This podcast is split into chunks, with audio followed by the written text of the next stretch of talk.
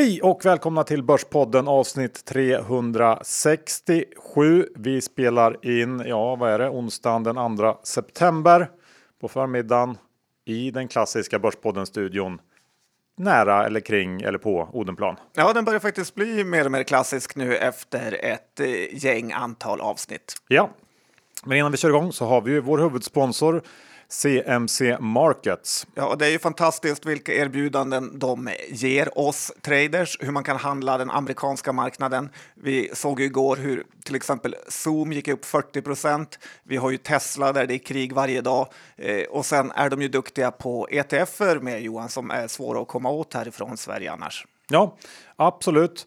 Och eh, när det gäller både ETFer och eh, aktier i USA så har de marknadens kanske bästa villkor. Eh, man handlar då till 9 dollar i fast courtage oavsett storlek och eh, ja, det här är eh, riktigt bra och ett smidigt sätt att komma åt den amerikanska marknaden. Ja, och laddar man ner appen och blir kund så får man deras både veckobrev och dagliga morgonbrev fullt med smarrigheter och TA och så vidare. Men kom ihåg, det finns alltid risker med CFD-handel. Japp. Idag John, det är ju lite av någon slags mellanperiod nu. Man väntar på Q3 och uh, det känns lite tråkigt på börsen, men vi har ändå hittat en hel del uh, att snacka om den här veckan. Så det är väl bara att köra igång. Va? Ja, kör. Johan Dr. Bass Isaksson index är i 1790 och och ja, det är hås, det fortsätter vara hås och det känns som att de få gångerna vi går ner så går det upp dubbelt så mycket dagen efter. Vad är din kommentar? Ja, men det kunde inte sagt det bättre själv, eller ja, kanske lite bättre. Men eh, jag håller med dig, börsen fortsätter vara stark eh, och på sina håll eh, och kanter så ballar det också ur ganska rejält. Eh, flera av de här stora techaktierna i USA med Tesla i spetsen har eh, uppvisat paraboliska uppgångar här på slutet och det slutar aldrig bra. Så är det bara. Eh, men tittar man överlag på börsen nu så är riskaptiten riktigt hög. Vi ser att noteringarna börjar komma igång igen. Eh, det kommer in bud, det är massor av emissioner och så vidare.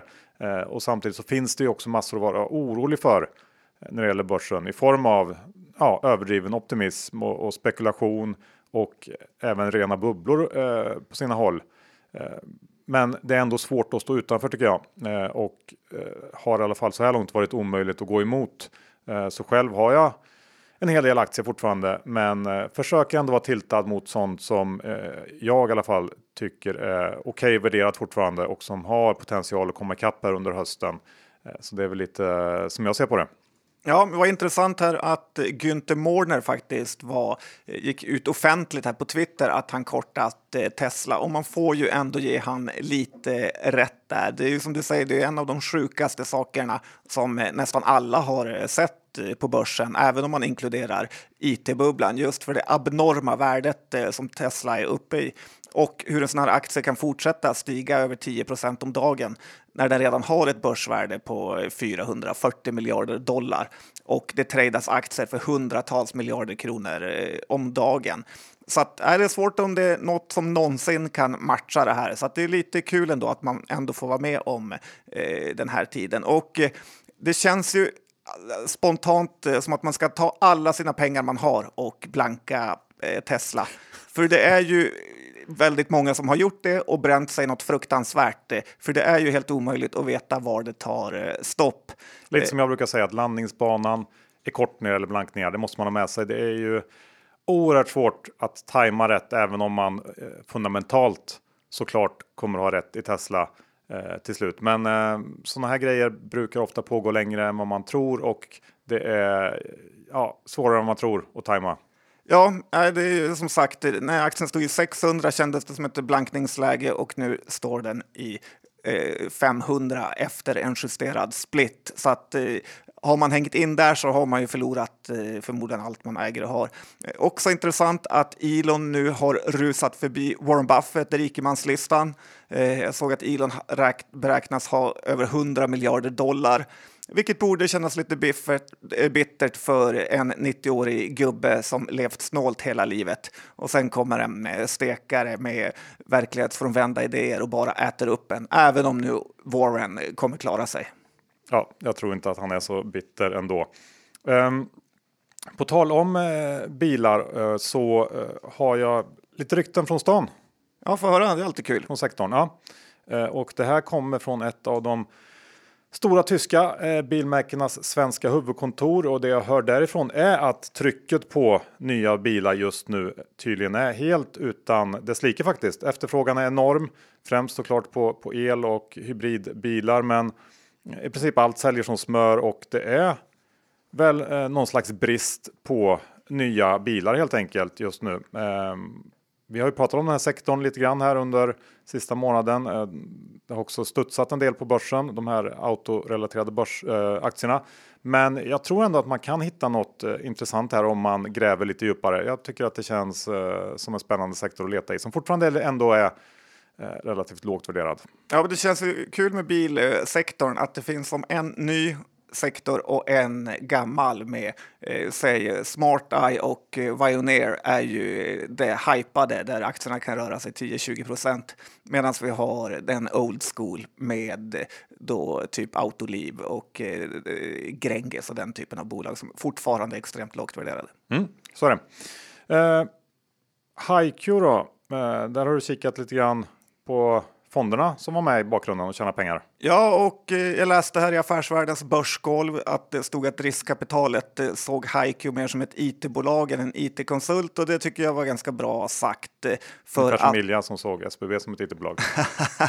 ja, nej, men man får ju komma ihåg att HiQ är det bolaget som har varit med och utvecklat Swish och det är ju något som har förbättrat livet för oss i Sverige kan man väl ändå säga. Så att har man den här typen av plattformar i sig, eller lite plattformsbolagläge, så är det ju en enorm fördel om man nu ska försöka digitalisera Europa som ändå ligger eh, rätt långt efter. Och eh, avundsjuk som man är kollar man ju ägarlistan, vilka bolag som gynnades av det här eller vilka personer som gynnades. Och eh, det var ju mest fonder faktiskt som var långa HiQ. Men ett fondbolag som jag verkligen gillar och sticker ut lite är ju Klients fonder. Och där var det ju tydligen Klients småbolag som hade en stor övervikt med den här superförvaltaren Carl Sundblad eh, som leder den eh, fonden. Hans fond har ju presterat helt sinnessjukt bra de senaste åren. Och jag tycker att det är intressant hur han verkligen vågat gå efter de här dyraste och finaste och uppenbart också bästa bolagen. Medan många andra småbolagsförvaltare fastnat i någon typ av Inwido-träsk. Och ja, jag lovar lyssnarna att jag kommer dedikera en del av mitt liv här närmsta tiden för att försöka få med honom i podden. Så man kanske kan lära sig något. Sen hörde jag förresten att eh, de ska börja sälja Carnegies globalfond, Johan, på Bauhaus. Den ska stå ja, bredvid okay. jordfräsarna. Oj då. Du skrattade. Kul. var, ja, eh, lite hårt kanske, men visst. Um, det är inte mitt fel. Nej, det är det inte faktiskt.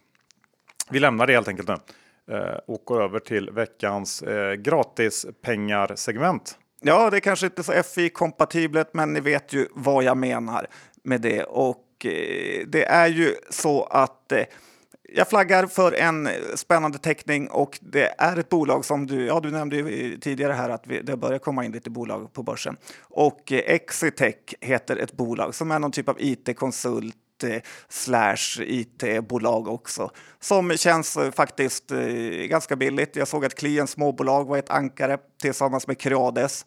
Eh, till och med Affärsvärlden hade tecknat rek här. Så att det är väldigt mycket som talar för att det kommer bli en bra affär.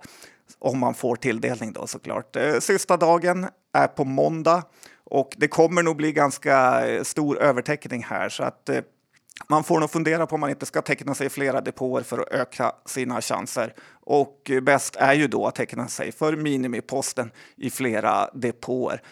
Exitec heter bolaget och sista dag måndag. Jag kommer teckna själv men har inga övriga intressen.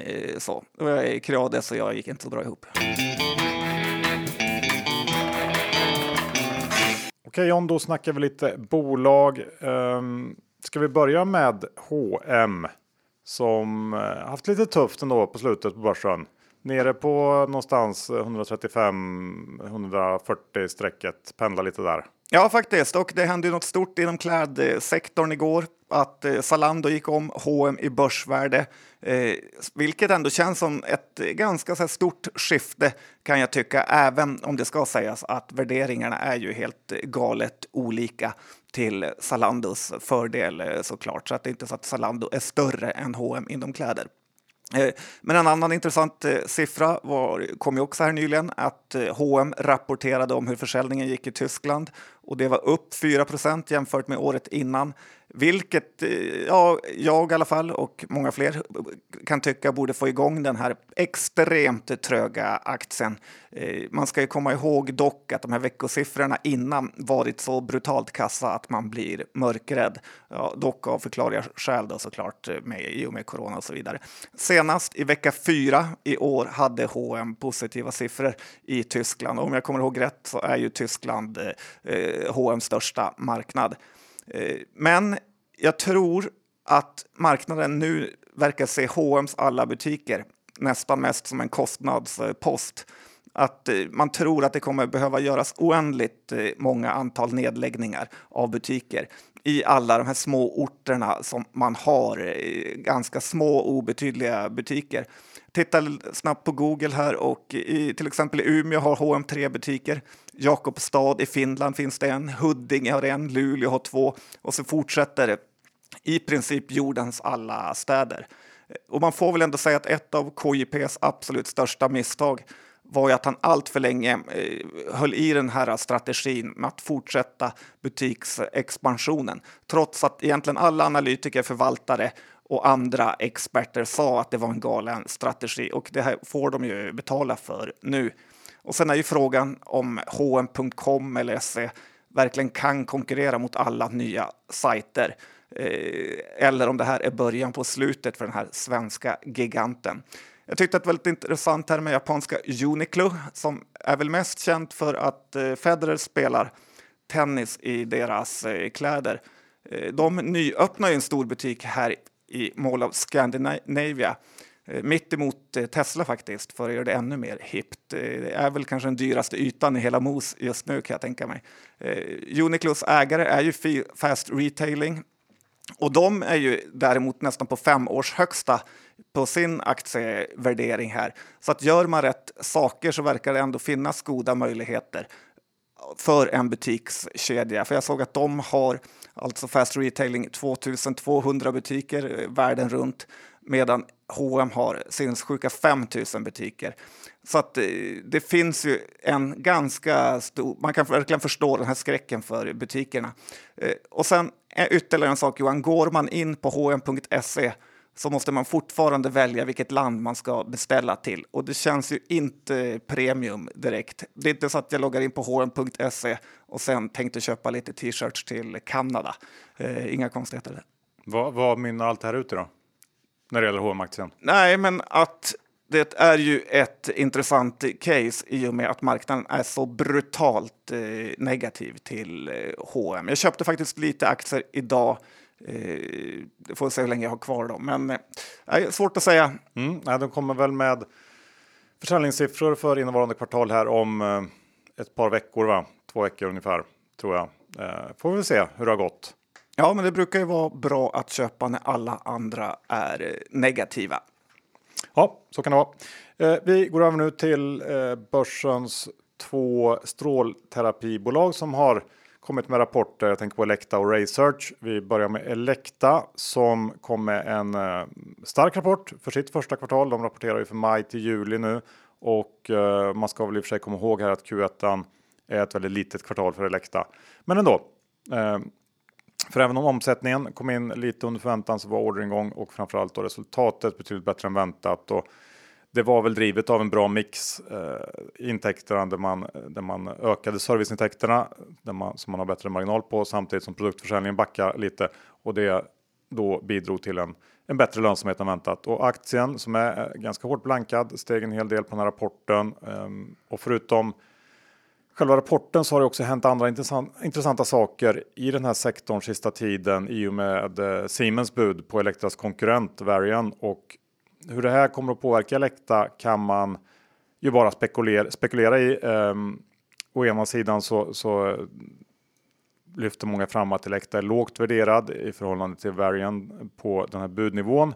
Men nu var det ju Varian som köptes upp och inte Elekta så det är väl lite skev jämförelse kan jag tycka. Um, och eh, sen fanns det också tydligen andra budgivare eller en annan budgivare på Arian och eh, jag har sett att man spekulerar i att den här aktören nu möjligtvis skulle kunna vara intresserad av Elekta istället. Eh, nog ingenting jag skulle hänga upp något köp i Elekta på. Eh, men på lite längre sikt så, så bör Varian ändå kanske bli en tuffare konkurrent med de här större resurserna som Siemens kan bidra med. Och eh, tittar man mer på, på kort sikt nu närmsta kvartalen så krävs det eh, nog lite bättre fart på orderingången för att prognoserna för, för innevarande år ska hålla. Eh, och givet då sjukhussektorns ganska tuffa period med corona så känns det eh, inte så troligt att orderingången eh, accelererar här och jag, det gör nog ändå att jag är ganska tveksam till Elekta för stunden nu när den kommit upp en bit.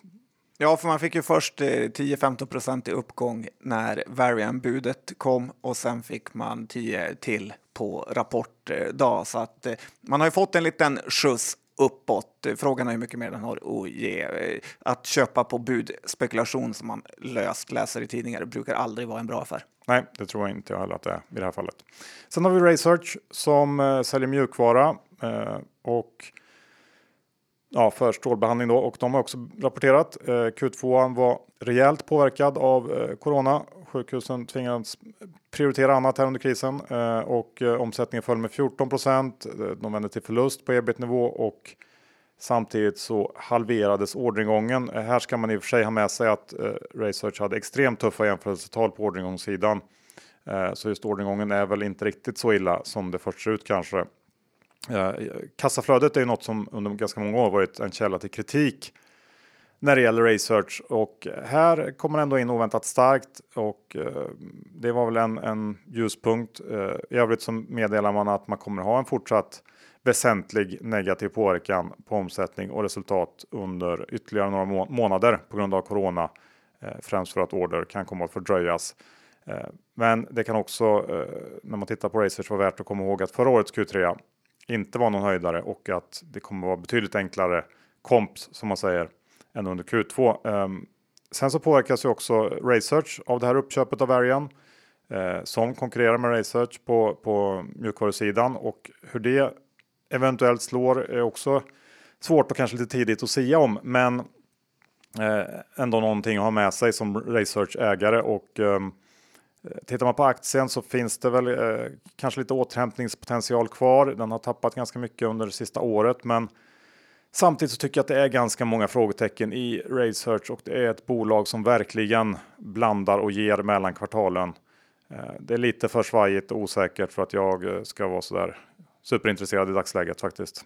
Nej, men intressant med Research är ju deras brutalt eh, bra eh, bruttomarginal som mjukvarubolag och det gillar man ju. Sen lever ju både Elekta-aktien och Research-aktien helt sitt egna liv med uppgångar och nedgångar på 5-10 eh, procent eh, per dag. Så att det är, här måste man verkligen vara konfident om man ska våga tro på det ena eller det andra. Ja. Vi går över till hälsokost. Det är någonting som ligger dig varmt om hjärtat. Ja, verkligen Johan. Blåbärsprodukter för normalt hår är jag en eh, stor köpare av. Eh, men det finns en risk att det verkar bli sån här blåbärsbrist i världen då den här blåbärsplockarturismen som bland annat Sverige haft eh, tidigare med mycket folk från Thailand är i det närmaste nedlagd här under corona. Och eh, DN hade ett stort reportage i helgen eh, och då får det en liten sån oro genom mig att alla de här hälsokostbolagen som har sina absolut största storsäljare i olika blåbärspreparat för just normalt hår eller normal eh, syn. New Nordic är väl en sån storsäljaren, eh, vad heter den? Blueberry Ice, Blueberry. Ja, precis. Ja. Den, om du går in på deras hemsida är det den första de flaggar med. Så att möjligtvis blir råvaran blåbär väldigt mycket dyrare, eh, vilket kanske försämrar deras marginal eller så blir det rent av brist eh, på de här. Och som du sa, New Nordic har vi på börsen. Vi har Medica Nautomin, eh, också eh, lite inriktat mot det. Vi har Midsona med som har lite såna här grejer. Eh, så att de här, det är några av blåbärsbolagen eh, som skulle kunna drabbas. Eh, sen har man väl inte någon liksom jätteaning om det ens är blåbär i de här hittepå-produkterna eller hur mycket eh, som det behövs.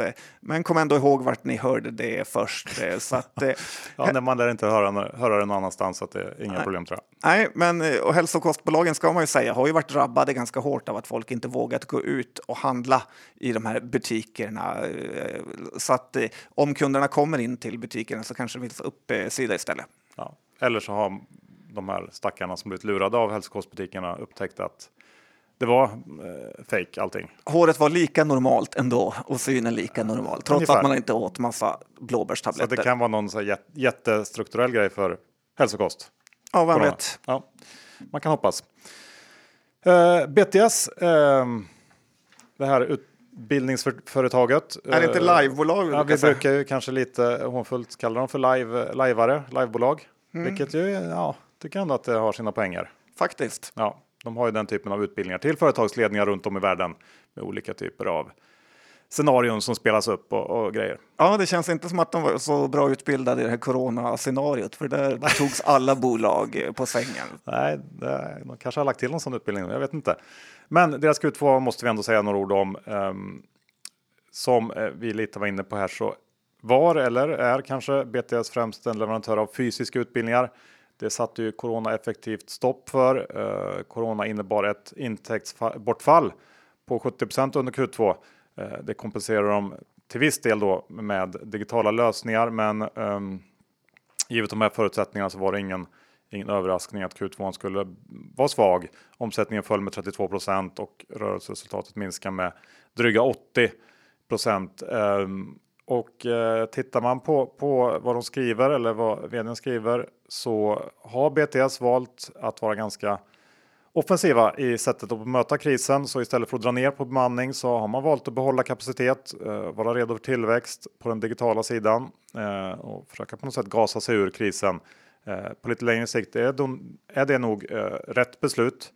Men frågan här är väl eh, hur kunderna kommer att agera post corona Eh, och hur lång tid det tar innan man är tillbaks på samma nivå som innan krisen. Aktien eh, verkar inte vara så jätteorolig, eller aktiemarknaden, för aktien är knappt ner i år, eh, upp knappt 30% på ett års sikt. Eh, och eh, kan man väl se som någon slags eh, förtroendesignal från marknaden när det gäller vdn Henrik Ekelund och hans medarbetare. Eh, och det är väl ett förtroende som, som verkligen behövs om man ska acceptera den här aktiens värdering som, som inte på något sätt är låg. Eh, och de här utmaningarna eh, som jag i alla fall tycker ser ganska stora ut som bolaget ändå har framför sig. Och jag noterar också att, att eh, vd och grundare Ekelund då sålde av aktier för cirka 90 miljoner kronor här i dagarna. Eh, tycker jag kändes sådär. Jag är inte intresserad av att plocka upp resten av hans aktier på de här nivåerna. Eh, ja, tycker att det ser eh, lite väl tufft ut för BTS. Ja, men jag tycker att du är nästan för snäll Johan. Det här bolaget, eh, det är ju som eh, svårt att se hur det ska komma tillbaka med utbildningar närmsta tiden och jag kan aldrig förstå värderingen av BTS så att jag håller mig bara borta. Ja, det kanske är rätt. Vi får se. Det, mm, ja, vi får se helt enkelt och går vidare till. Eh, jag vet inte, har det blivit något slags favoritbolag för dig? Du vet inte vad du tänkte grilla mig på nu. Det här hövding. Hövding eh, historien. Ja, men vi kanske ska titta lite på det här. De kom ju med sitt eh, teckningsbesked idag med övertecknad eh, nyemission. Men jag brukar ju lite skämtsamt jämföra eh, traderjobbet med att eh, vara sniper och det har ju faktiskt flera likheter. Ingenting som du vet om Johan, men eh, som jag kan berätta för dig. Eh, I den, här I den här klassiska filmen American Sniper som är based on a true story så frågar ju då psykologen, supersnipern Chris Kyle om han ångrar något av eh, sina skott. Men då säger han istället att det han ångrar mest är killarna han inte kunde rädda. Och lite så är det att vara trader. Att man gör oändligt antal med trades, men de man hatar sig själv för under lång tid är inte de man förlorar pengar på, utan de trades som man inte vågade ta. Eh, skotträdd brukar ju Thomas Linnala kalla det, eh, kul sagt av han. Eh, men nu har jag i alla fall köpt in mig här i Hövdings nyemission. Det är ju hög risk och ja, jag råder ingen annan att göra det. Men du ska få höra lite hur jag tänker. Är du sugen? Ja, ja visst. Kör. Ja, bra. Eh, dels har den här aktien ofta gått väldigt bra eh, en månad eller så efter sina tidigare nyemissioner. Mycket för att den blir pressad under emissionen, men det är ju mer eh, tekniskt. Den stora saken är ju att det är en sån gigantisk eh, cykeltrend i storstäderna. Senast igår var den här så kallade cykelkungen eh, i Sverige, Grimaldi, ute i DI och bekräftade boomen eh, och, att, och sa då att massa modeller är slutsålda. Och själv har jag aldrig sett så många hövdingar här i Stockholm. Och i och med att den här lokaltrafiken har fått Eh, rejält med stryk så har ju cyklingen ökat. Eh, jag cyklar till jobbet, Johan, du tar bilen. Vi är alla olika. Och det gynnar ju också då eh, ja, hövdingar och hjälmköpandet, antar jag. De hade ju, likt många andra bolag, en tuff Q2 då två av deras tre större marknader var stängda, alltså Tyskland och Danmark, medan Sverige tuffade på. Men de här öppnar ju nu. Dessutom är ju Q3, om vi tittar lite längre fram, eh, extremt enkel att slå eh, för att det pågick någon typ av utfasning av deras eh, äldre modell, version 2 eh, då. Så jag tror, tittar man för mycket på de här siffrorna så blir man lite för försiktig.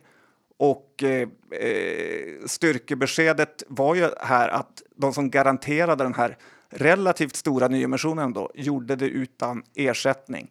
Eh, jag har tagit en ganska stor position här och jag ser faktiskt eh, fram emot att följa det här för jag älskar den här typen av case.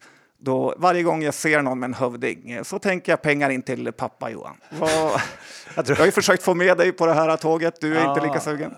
Alltså, tycker, ja, din lynchning här är ju lite svag. Den blir, det är ju lätt att du får någon slags bias när du tycker att du ser hövdingar överallt. Men, men ja, det är lite så här gravida mammor. De som vill bli gravida så bara gravida kvinnor. Ja, det syndromet ja.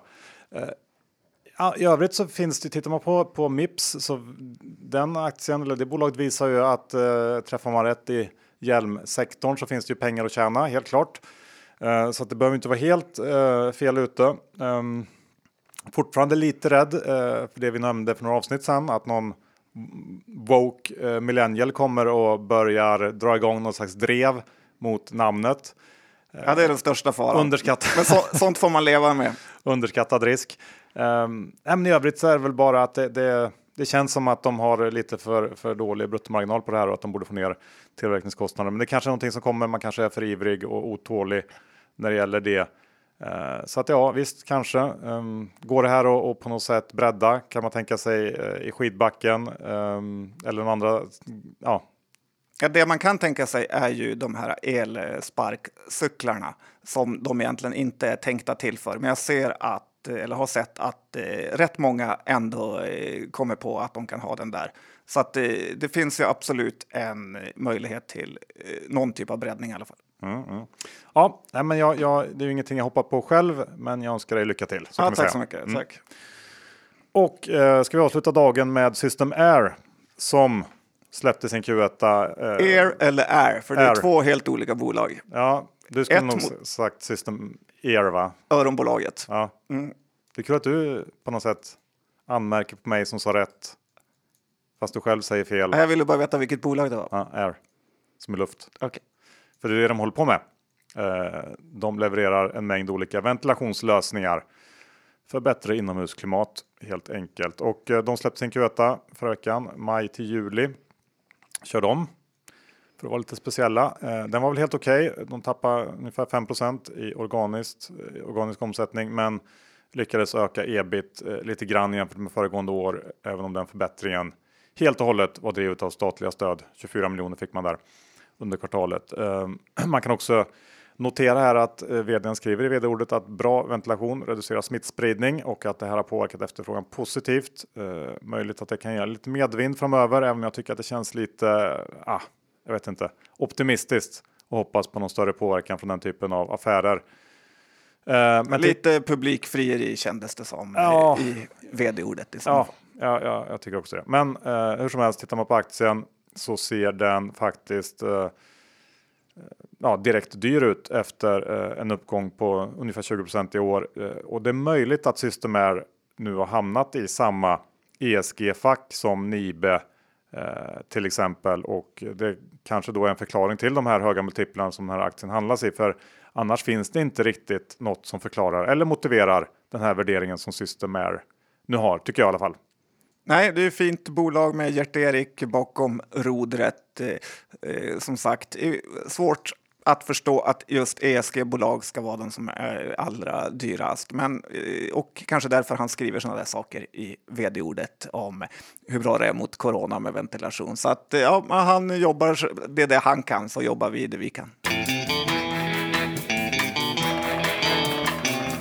Slut på avsnitt 367. Vi tackar vår fenomenala huvudsponsor CMC Markets. Eh, har ni inte ett konto där så se till att skaffa det. Ladda ner appen. Kom igång. Ni får nyhetsbrev.